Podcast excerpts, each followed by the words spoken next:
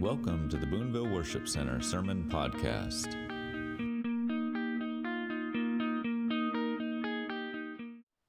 I, I just, this scripture was put on my heart when I was um, praying just now, and I want to read it. Um, Colossians 1, uh, verse 9 says, From the day we heard, we have not ceased to pray for you, asking that you may be filled with the knowledge of his will in all spiritual wisdom and understanding. Um, and the reason why I want to start out with that is because the reality that we have to pray to receive knowledge, literally be filled with spiritual wisdom and understanding of God's will. So, anytime we're approaching scripture and looking at things, even if we've heard scriptures a hundred times, a thousand times, it's like, oh, I know that. Like, there is a depth to God's word that He wants to fill us with, and we have to ask to receive it because He wants to put it inside of us. Um, okay, so last week, I will refer back to this a little bit, but um, we'll see if we can get through everything tonight. What I laid out last week was how we got to this point in human history of us having the Holy Spirit dwelling inside of us. Because Paul referred in Colossians to the indwelling presence of Christ in us, that it was a mystery, kept hidden for generations past. But to us, it is, we just talk about the Holy Spirit all the time, Him dwelling in us. It's like, of course, of course He's there. But that was a mystery that was hidden in the heart of God that was revealed at Christ.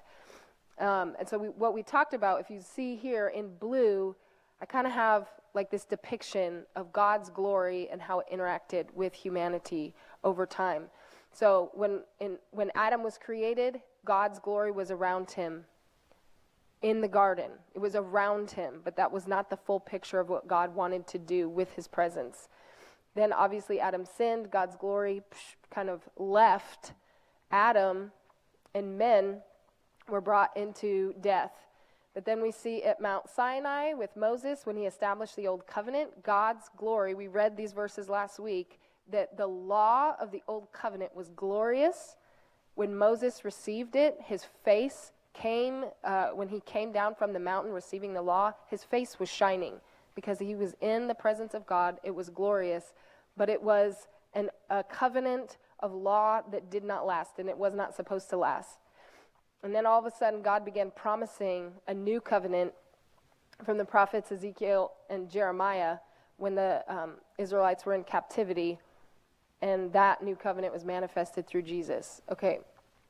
Then, obviously, Jesus' death, he goes back up, and all of a sudden, we have the outpouring of the Holy Spirit. This is where we live today, where it's grace upon grace being given to us, the outpouring of the Holy Spirit.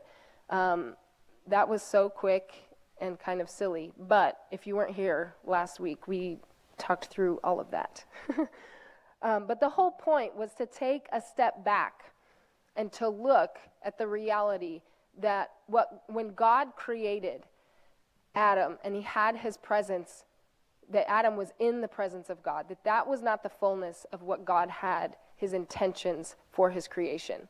And we're going to really tease this out tonight. What God was wanting was for us to be living temples of his presence, um, to contain his very glory and presence. This was his desire all along, but we talked about how it took him it took God a long time to get here today, to where we are today. Okay.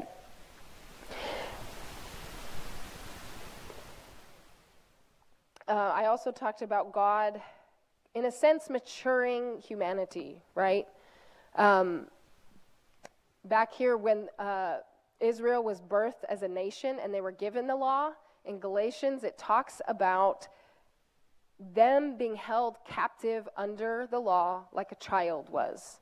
Okay? So here's like a birth. Here's this child that is having to be held under the law, being told what to do and what not to do. And then all of a sudden, we're adopted as spiritual children now to be free in the spirit. Um, And we, we read Matthew 13, which talks about God is allowing righteousness and evil to mature at the same time until the end when he sends his son. So there's a reality of a maturing of humanity happening that is both a maturing of the evil and righteousness at the same time. So this can be a little um, uneasy when you think about okay, evil is going to be maturing along in the midst of us, but Romans 5:20 it says where sin increase increased grace abounded all the more. And if you remember, I began last week talking about I believe that what we're going to be entering into is the presence and power and purity of the outpouring of the Holy Spirit like we have never experienced before. And the reason why is because sin is going to continue to abound, grace is going to abound much more. Right? The capacity of the human heart, like sometimes we don't realize this, sin that gives birth to sin, like it's corrupting it corrupts, it continues to corrupt, right? Like there's no end to the destruction that sin can cause. It will continue to mature. Sin will. Destruction will continue to mature. But we have hope because as that is happening, God's righteousness and the capacity that we have as his children is going to be increasing, which means that our ability to overcome in the midst of the full measure of sin being manifested in the earth is going to be increasing as well. So I hope I hope that's uh, kind of making sense. Um, that gives me hope. And the next time I teach, I'm probably going to hit on that reality more. I thought I was going to do it this week, but then when I started preparing for this, I kind of got taken in a different direction. um, Next time, I'm probably going to talk more about the responsibility we have because of the increasing grace that God is going to be giving to us and has given us. But this, what I want to talk about this week is why why we got to the place that we're at. Last week I, I touched on how did we get here? How did we get to this place where we are as living temples with the Holy Spirit living inside of us. This week, I want to talk about why. Why was God establishing us as living temples, and why did He go through this whole process to get to where we are today? And that I really believe is um, the fellowship with God that the new covenant secures. It is about fellowship, it is about communion and intimacy with Him, and it's the new covenant that secures that. God was so desirous of humanity that we might share in all that He is and even doing what He does. Okay, so if we think back to Adam, God created him and Eve, and what He commanded them was tend the garden and take dominion, right? And there's a multiplication that was supposed to happen with Adam and Eve of good, tending the garden and like expanding it, right? Obviously, we know that didn't happen, but that's what God does, right? He tends things, He tends to them, makes them good, and then like increases it, right? That's what He does. He increases the goodness, and that's what humanity was supposed to do, but we didn't. Um, but that is still the calling of humanity is to tend and take dominion because God, we're made in his image, and that's what we're called to do and function like God. Okay? But he wants us to do that not just apart from him, but in a fellowship with him and experiencing his presence in the same way that the Trinity, Father, Son, and Holy Spirit, do so. So God exists in the three persons of the Trinity, and he has fellowship within himself, and he has enjoyment and delight and purity and pleasure within the Godhead. And when he created man, he was calling us, excuse me, into that fellowship, and we were supposed to tend, garden, and have dominion from that place of fellowship with God.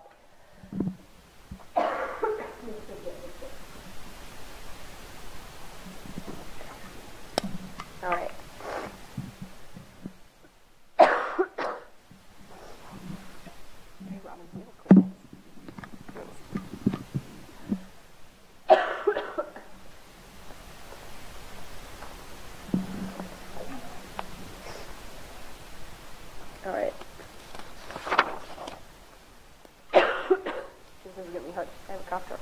Thank you. You're gonna do it? Yeah. okay.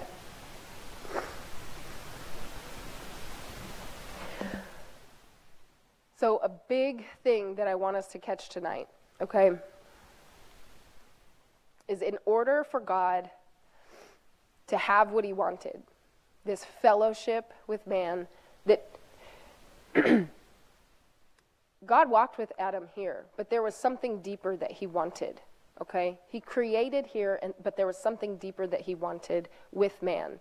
And the reason why, why is because Jesus, we'll get into this in a minute, is called the last Adam, and he established a new creation.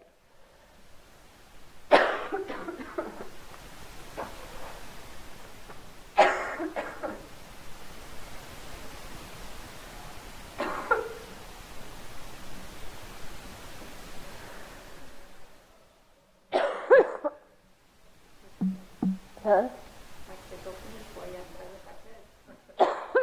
If anybody else has anything to say, come on up.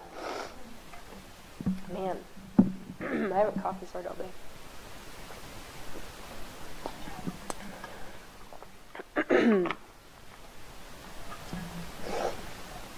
okay.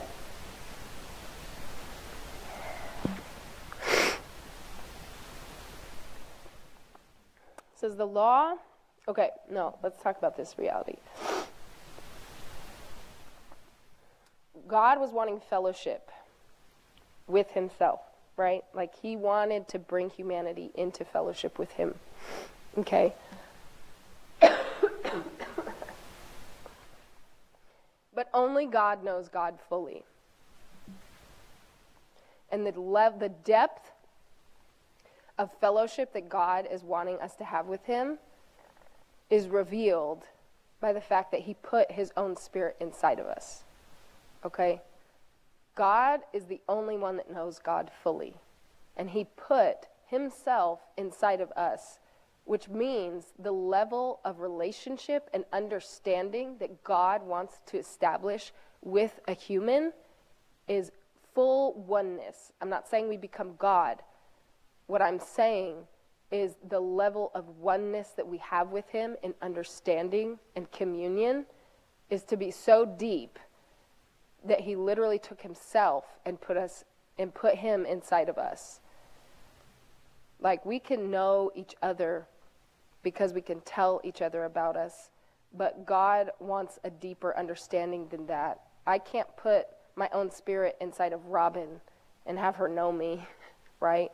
We can experience each other, but God wants us to be that close to him that he put himself inside of us.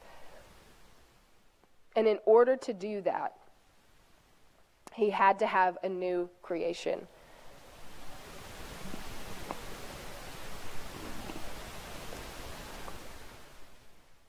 So the law had its purposes, right? We talked about this. The law was glorious but fading. It, it defined sin. The old covenant, and by the law, I'm talking about the old covenant that was established with Israel at Mount Sinai. It brought awareness of sin, it shed light on what sin was. It was written externally on stones. It left the human heart unchanged. It brought forth death and condemnation, and it kept God's people as children. But the promise of the new covenant gives us a new spirit, a new heart of flesh, God's laws written on our hearts. We become God's people. And it also says, He remembers our sins no more. I want to read this in Jeremiah 31. If I can find it. This is a newer Bible. Can't find anything in it. Oh, I got it. Jeremiah 31, starting at verse 31. Okay, it says, Behold, the days are coming, declares the Lord, when I will make a new covenant with the house of Israel and the house of Judah, not like the covenant that I made with their fathers on the day when I took them by the hand to bring them out of the land of Egypt, my covenant that they broke, though I was their husband. For this is the covenant that I will make with them. I will put my law within them, I will write it on their hearts. I will be their God, they shall be my people. And no longer shall each one teach his neighbor and each his brother, saying, Know the Lord, for they shall all know me, from the least of them to the greatest, declares the Lord. For I will forgive their iniquity, I will rem- remember their sin no more. So, what I want to highlight this week is no one shall teach his neighbor, saying, Know the Lord.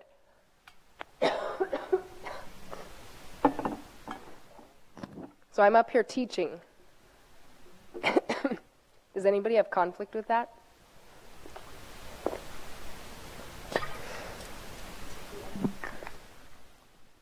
No, there's there are people who don't believe in a teaching ministry at all because of this verse. We don't need teachers because without praying the Holy Spirit, we all know the Lord, we don't need teachers. And I want to tell you that the teaching ministry, what I believe, it's kind of like a chef making a meal and bringing it to somebody and and describing it and putting it before you saying like this is delicious food.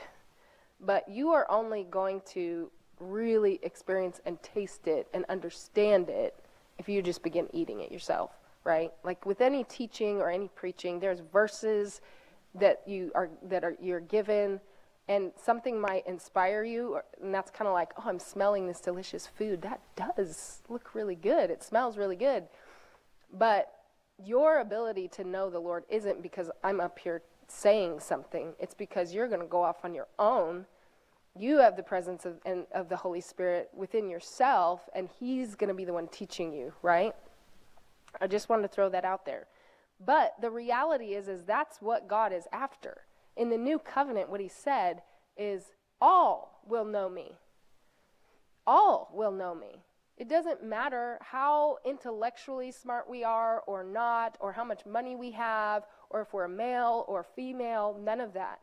All have the ability to have a genuine, authentic, real relationship with the Lord through the new covenant because he's made us a new creation to be indwelt with his spirit. That is what he wanted. If so think about this. The new covenant was established again thousands of years after Adam, right? But within that covenant God is saying all are going to know me. I think it's in Revelation 13. It says that the lamb was slain before the foundation of the world. So think about that. Jesus, his sacrifice happened thousands of years into human history. But in Revelation, there's a declaration that he was slain, meaning it was in the heart of God to do before the foundations of the world. So God knew that he was going to send his son before he created anything, before he even created Adam. He knew that he was going to bring forth a son to establish a new covenant with humanity where all would be able to know the Lord because he would put his spirit inside of them. So we're going to tease this out a little bit more, but the, the whole thing of what, again, of what I want us to look at tonight is this desire in God's heart to be this close to us. Because most of us, growing up, um, I feel like it's really common for us to have this image of God of an angry, being who's pretty distant and silent. And even sometimes when we come in to know the Lord, it's like we hear the verses God loves me, He's for me, all these things. But as we're living out our life, the way we live is like a little bit more fearful like i don't know is god is god really going to do this for me oh i just messed up last week or whatever and we kind of have almost like a question in our mind if god is really good um, when i was preparing this the Lord gave me this picture. It was just a glimpse in my mind, but I can't get it out of my head. And it's this reality of him being in the garden with Adam and there being extreme delight and, and pleasure there. But then all of a sudden, the, the scene changes and um, it's, it's dark and it almost looks like, like a war torn area. But just darkness, desolation, and the sense was like that is the earth now. The garden back then was lush, beautiful, presence of God, there was light. But then all of a sudden we're in this real place of darkness. But Jesus like walks up with a massive smile on his face. And I mean, that's the reality of what God did, right? Like we know this story. That God really did come down into the world that's full of sin, but he did it. He did it with great delight and a smile on his face because again, what he knew he was doing was establishing a new covenant to where he could have the desire of his heart, where he could establish you and me as a living temple that his presence could be in and he could enjoy fellowship with. A fellowship that was not in the garden with Adam. It wasn't fullness then. So I love that picture that the Lord gave me this week. Okay. So I want to look, look at this reality a little bit more of the fellowship with the Holy Spirit. Okay. Um, John 14, verse 16 through 17 said, Jesus said, I will ask the Father, and he will give you another helper, even the Spirit of truth. You know him, for he dwells with you and will be in you. So Jesus is saying, like, hey, the Holy Spirit has been amongst you, and he dwells with you. But there's coming a time where he's actually going to be living within you. It had not happened yet.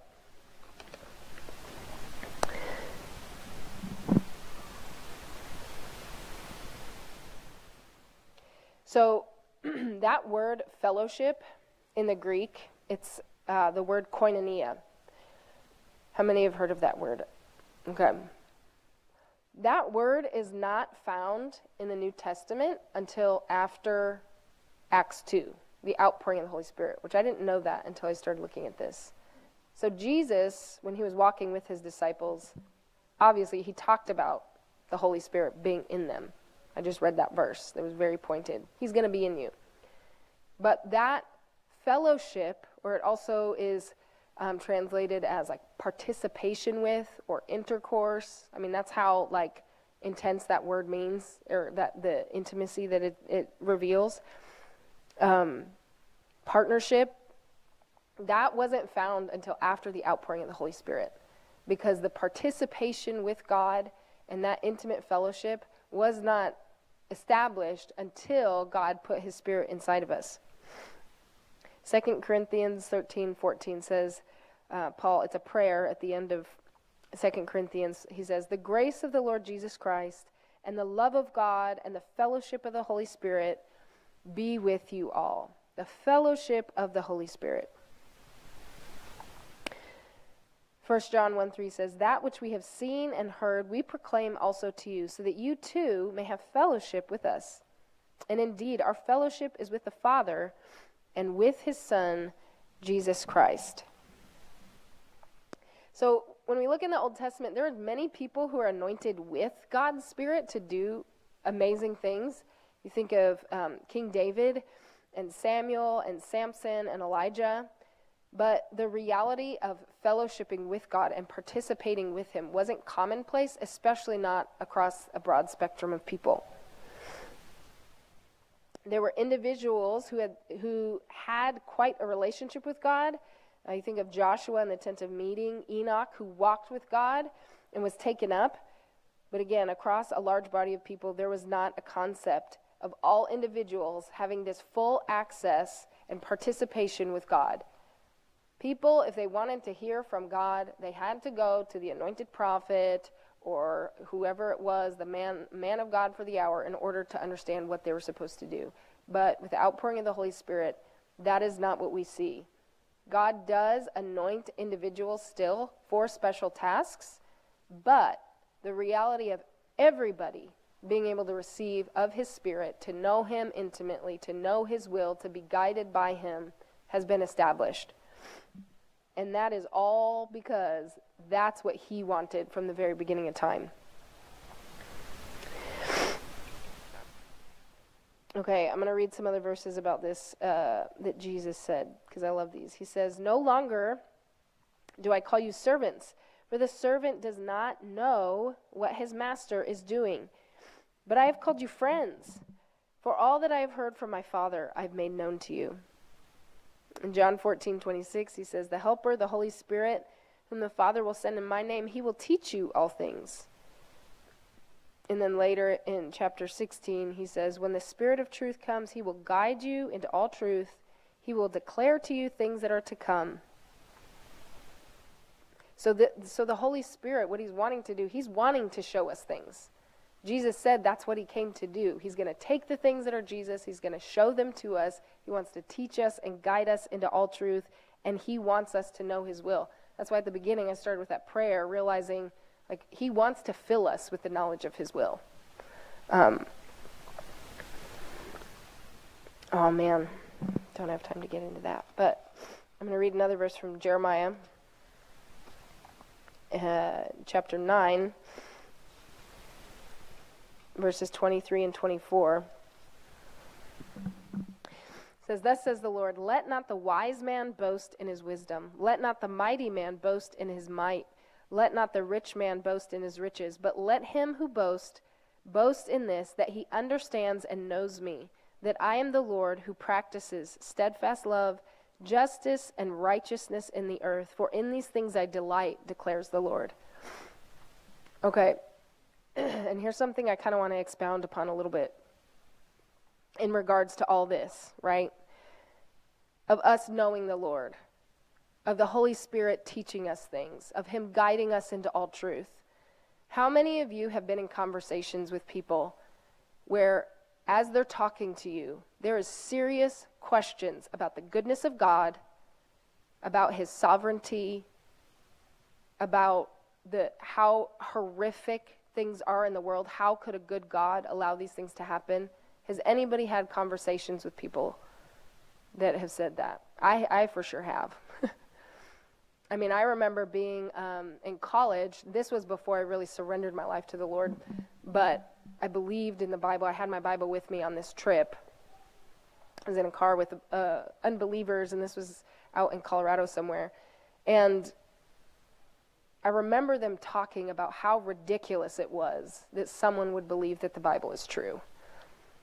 And I didn't even know why. I was crying. I was over, like, hiding my face in the car and they're all laughing and having a good time and i'm crying and i really don't know why i mean it was the holy spirit but i had not been filled with the spirit at that time but it was the realization of like god i know this is true but i have nothing to say to them i wouldn't i wouldn't even know how to enter this conversation right but the reality is is if god if there really is spiritual wisdom and understanding that he has and He really has given us the Holy Spirit to teach us all things.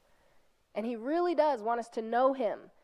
Like He, in the verse I just read, He says, I want you to be able to boast in the fact that I delight in releasing steadfast love, justice, and righteousness in the earth. I want you to be able to tell other people, I know that God delights in doing these things.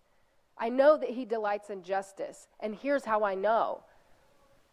I've been in conversations with people who read the Old Testament, and there are serious accusations against the Lord because there's slavery, because women are held in bondage, like all these things. But the reality is, is they're listening to not the Holy Spirit and not the Lord, because when we begin to position ourselves to listen to the Holy Spirit and read His Word, He gives us revelation of why those things happened and what God was doing. I just read a verse last week where in Genesis 15, God was promising Abraham the land of Canaan, right? But He said, You're not going to inherit it for 400 years because the iniquity of the Amorites has not been brought to fullness yet, right? So, in God's justice, he knew that land of Canaan was going to be his, it was going to be his people. But he was not going to allow his own people to inherit that land until the fullness of wickedness had manifested amongst the Amorites, and then he would judge them. What do we see right now in Israel? Massive contention for the land And there is a fight between the Palestinians and Israel. Whose land is this? I want to tell you, it is God's land. It has been promised, but the, there are reasons why it has not been brought to fullness yet. And it has to do with God establishing his perfect justice. We have to be set on this. And this is, I don't even have this in my notes, but I am sure of this. You guys, if you have not begun to enter in to looking at and praying about God's heart for Israel, we need to.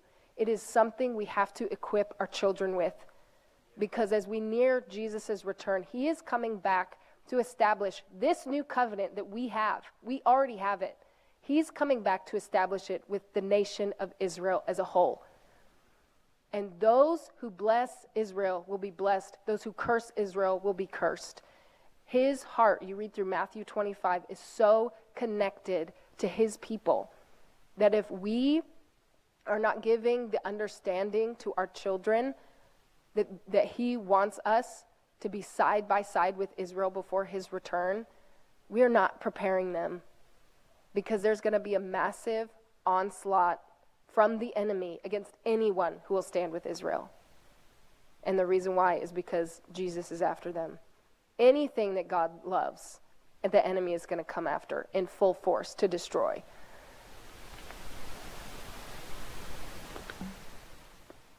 That was really out of nowhere. Not out of nowhere, but I did, really was not even thinking about going there. That was not on my mind when I was preparing this. But the whole reason why I'm saying all this is we have been given the ability to know God, not just know things about Him. Again, when Israel was standing at Mount Sinai, they saw a measure of God's glory and they were terrified. So they weren't entering into knowing God, knowing His heart, knowing why He was doing the things He was doing. But that's what God wants with us. God is good and He will lead and guide our lives, right? He's our provider, He's our protector. But we've been invited into a relationship where He's like, hey, I'm going to open up my heart. I want you to know me. I want you to know what I delight in, what my desires are. He wants us to share in that relationship and give us His heart as well. Okay. Oh, I'm going to turn this around. We have a new picture. What's that? yeah, I, I put the picture on upside down. Otherwise, I could have flipped the board. Okay.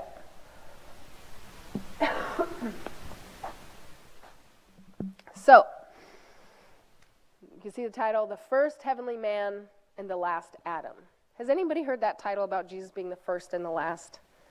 I have, and I'm always like, God, what does that mean? What do you be the first and the last of? I mean, I know there's probably lots of things, but this was the first time when I was looking through these verses, I was like, oh, I have never seen it like that before. So hopefully you can follow with me. So the first heavenly man and the last Adam. And where I'm getting some of these words from are these two passages 1 Corinthians 15 and Romans 5. And we'll be reading through some of these scriptures. So, Jesus was the first human who was filled with the Spirit of God. The first one. The first human to walk on the earth who was filled with the Holy Spirit of God. Okay? He's the first one who had this koinonia, this fellowship with God that he enjoyed as a man. And we'll look at this reality of this fellowship in a moment. Um, but ultimately, Jesus is the first of the new creation that God then dispersed to everybody else. Okay. Jesus is also called the last Adam a couple of times. That is from, um, I don't remember if it was Romans or the Corinthians one. But so Jesus was the first man indwelt by the presence and purity of God, but he was also the last Adam in that he was the last. Let's see if I can say this right. So when Jesus walked on the earth, he bound himself to the old covenant law. He walked in it. And it says in Matthew 5 that he fulfilled it. He fulfilled the righteous requirements of the law. Okay? So he was the first man to be indwelt by the presence of God, but he was the last Adam in that he was the he fulfilled all of what the old covenant was to destroy what Adam had done. Um, and I'm sorry if I'm kind of like, uh, it's because these are like fresh in my mind a little bit, and I'm I'm hoping I can make more sense of it. Okay. And I want to see. I'm seeing where I want to go here.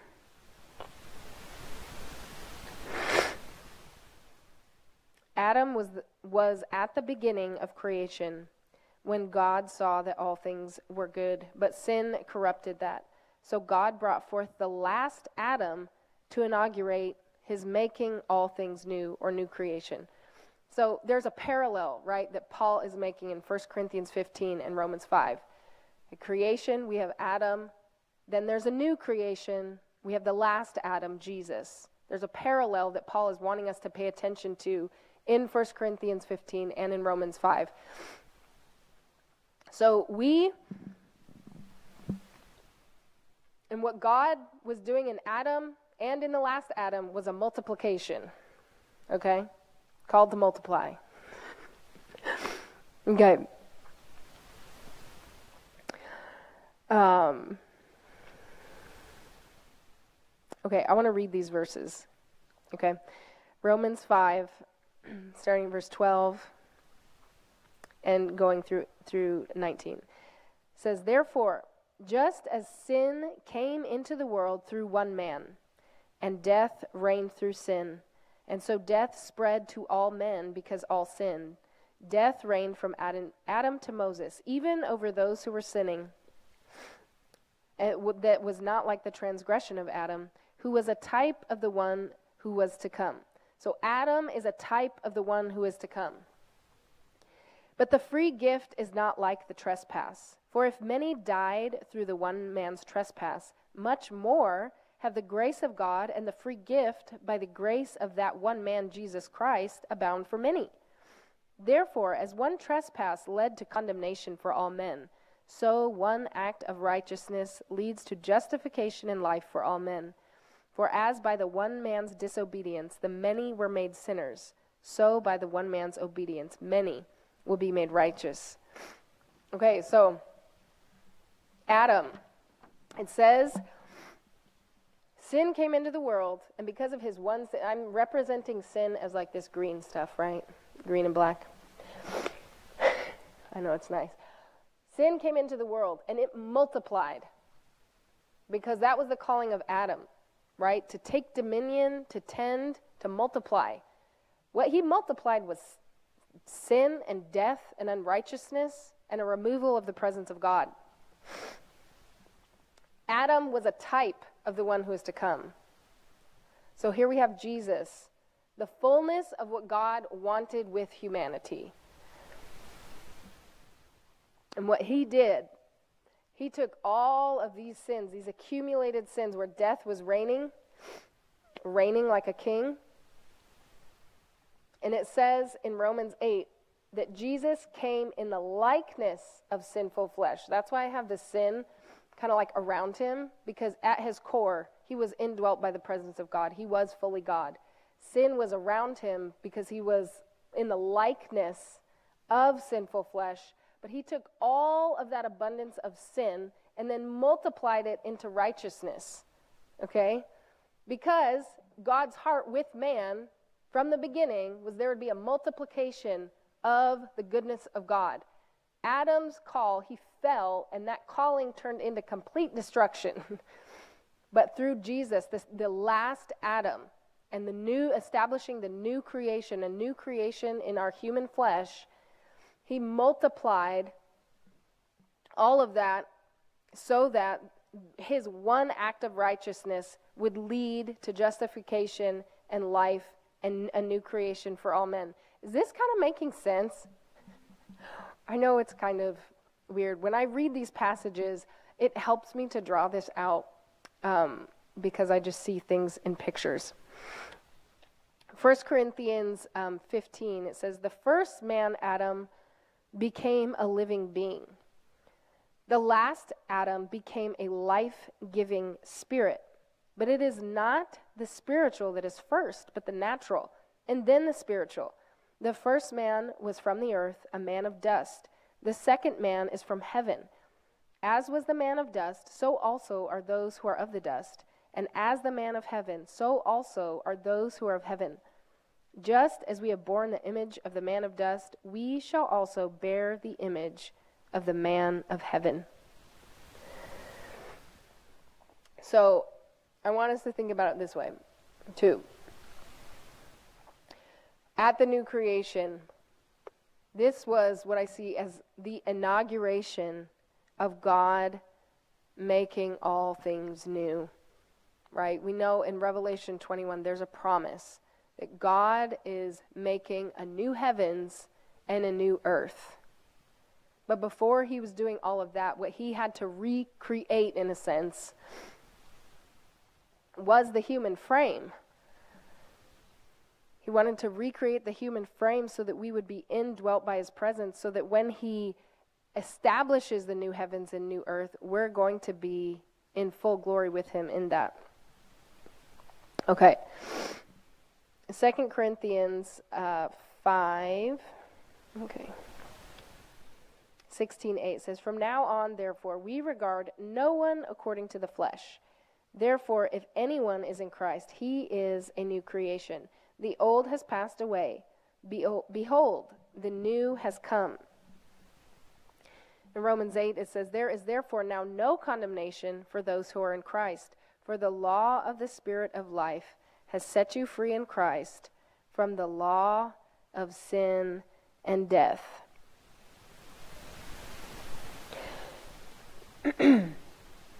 okay. I want to see what.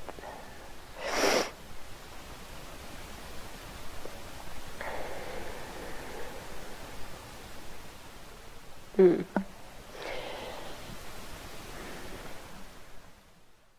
So only life can share with life. Only light can share or participate with light. And can, can light have any fellowship with darkness or participation with darkness? Light casts it out. When life is present, death is not present. Where truth is, lies cannot exist right? So that's why God had to establish the new creation and bring forth the last Adam. Because if if we were born of dust just like Adam, and sin and death was reigning over us, there was no possible way for us to have fellowship with God, who is light, who is life, who is glory, who is beauty. Like there is no possible way that we would be able to have fellowship with God the way that He desired if we remained that way. So God brought forth the last Adam to make a new creation. A new creation that would be filled with His light so that we could have fellowship with Him the way that he desires. I want to read John 17. We had to be made new in order for God to receive and to have the fellowship with us that he desires. I'm going to read from John 17 verse starting in verse 20. This is Jesus praying before he went before he was betrayed. He says, I do not ask for these only, but also for those who will believe in me through their word. He's, he's praying for us. He, through their word is the disciples. That they all may be one, just as you, Father, are in me, and I in you, that they also may be in us, so that the world may believe that you have sent me. The glory that you have given me, I have given to them, that they may be one, even as we are one. I in them, and you in me, that they may become perfectly one, so that the world may know that you sent me and love them even as you loved me. Father, I desire that they also, whom you have given me, may be with me where I am, to see my glory that you have given me, because you love me before the foundation of the world. O righteous Father, even though the world does not know you, I know you, and these know that you have sent me. I made known to them your name, and I will continue to make it known, that the love with which you have loved me may be in them, and I in them. So, over and over again, Jesus is making this declaration of a desire of oneness amongst his believers and amongst us with the Lord. But again, that how could that happen unless he actually put himself inside of us? We do not possess, we did not possess the ability to be brought into that oneness and relationship apart from the indwelling Holy Spirit. But this is crazy when you read it. In verse 24, he says, I desire that they also, whom you have given me, may be with me where I am. So Jesus came and he came down to be in the midst of where we are. But he's saying, that's not what I want. I want them to be with me where I am, in the fullness of my glory that you established for me at the beginning of creation. So, right now, we are living in this time of the outpouring of the Holy Spirit. When we believe in Jesus, we have the indwelling presence of God. But those whom he justified, he wants to sanctify, and those who are sanctified, he wants to glorify. He wants us in a measure of glory and presence and power and purity that is beyond anything we can think of right now. The unveiled presence and glory of Jesus is what he's wanting to bring us into. And that was his desire from the very beginning. From the very beginning. Is that God created our, our, our frames that we would be living temples. Um, I don't have anything else for tonight. okay, good. We're out of time, anyways. Um, does anybody have anything that you want to share? I just, um, I don't know. I'll I'll say this as as someone who's teaching. Like when you start looking at the word, God is His wisdom is so manifold. Like it's so big. And he uses so many different pictures and analogies and things to help us understand.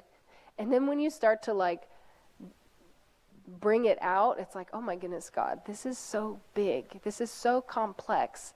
And yet you want to make it really simple because we're supposed to live as children, right? Who are receiving from you. Anyways, I just want you to know that I, I love how wise God is, and I'm humbled every time I try to teach because I'm like, God, this is ridiculous. um, but it is fun. And, um, okay, I'm just going to pray. So, Father, I, God, I thank you.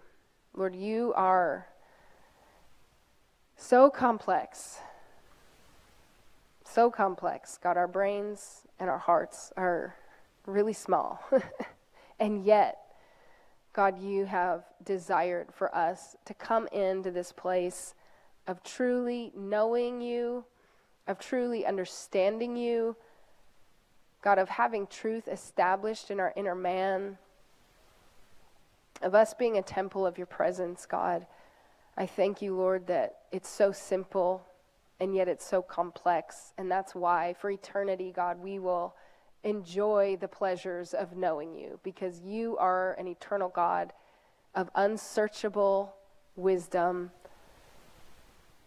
of unsearchable love, God of, of unsearchable power, and we get to spend eternity with you, seeking you out, of knowing you, of experiencing you, God.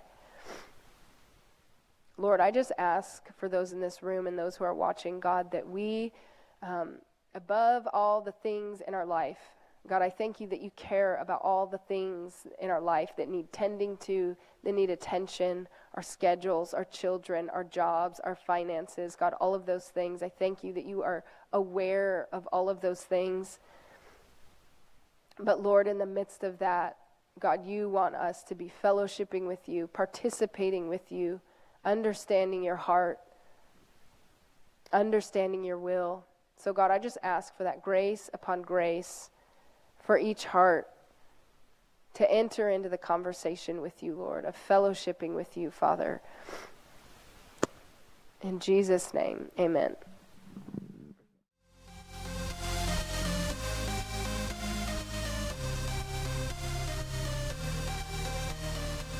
Thank you for joining us this week. Until next time.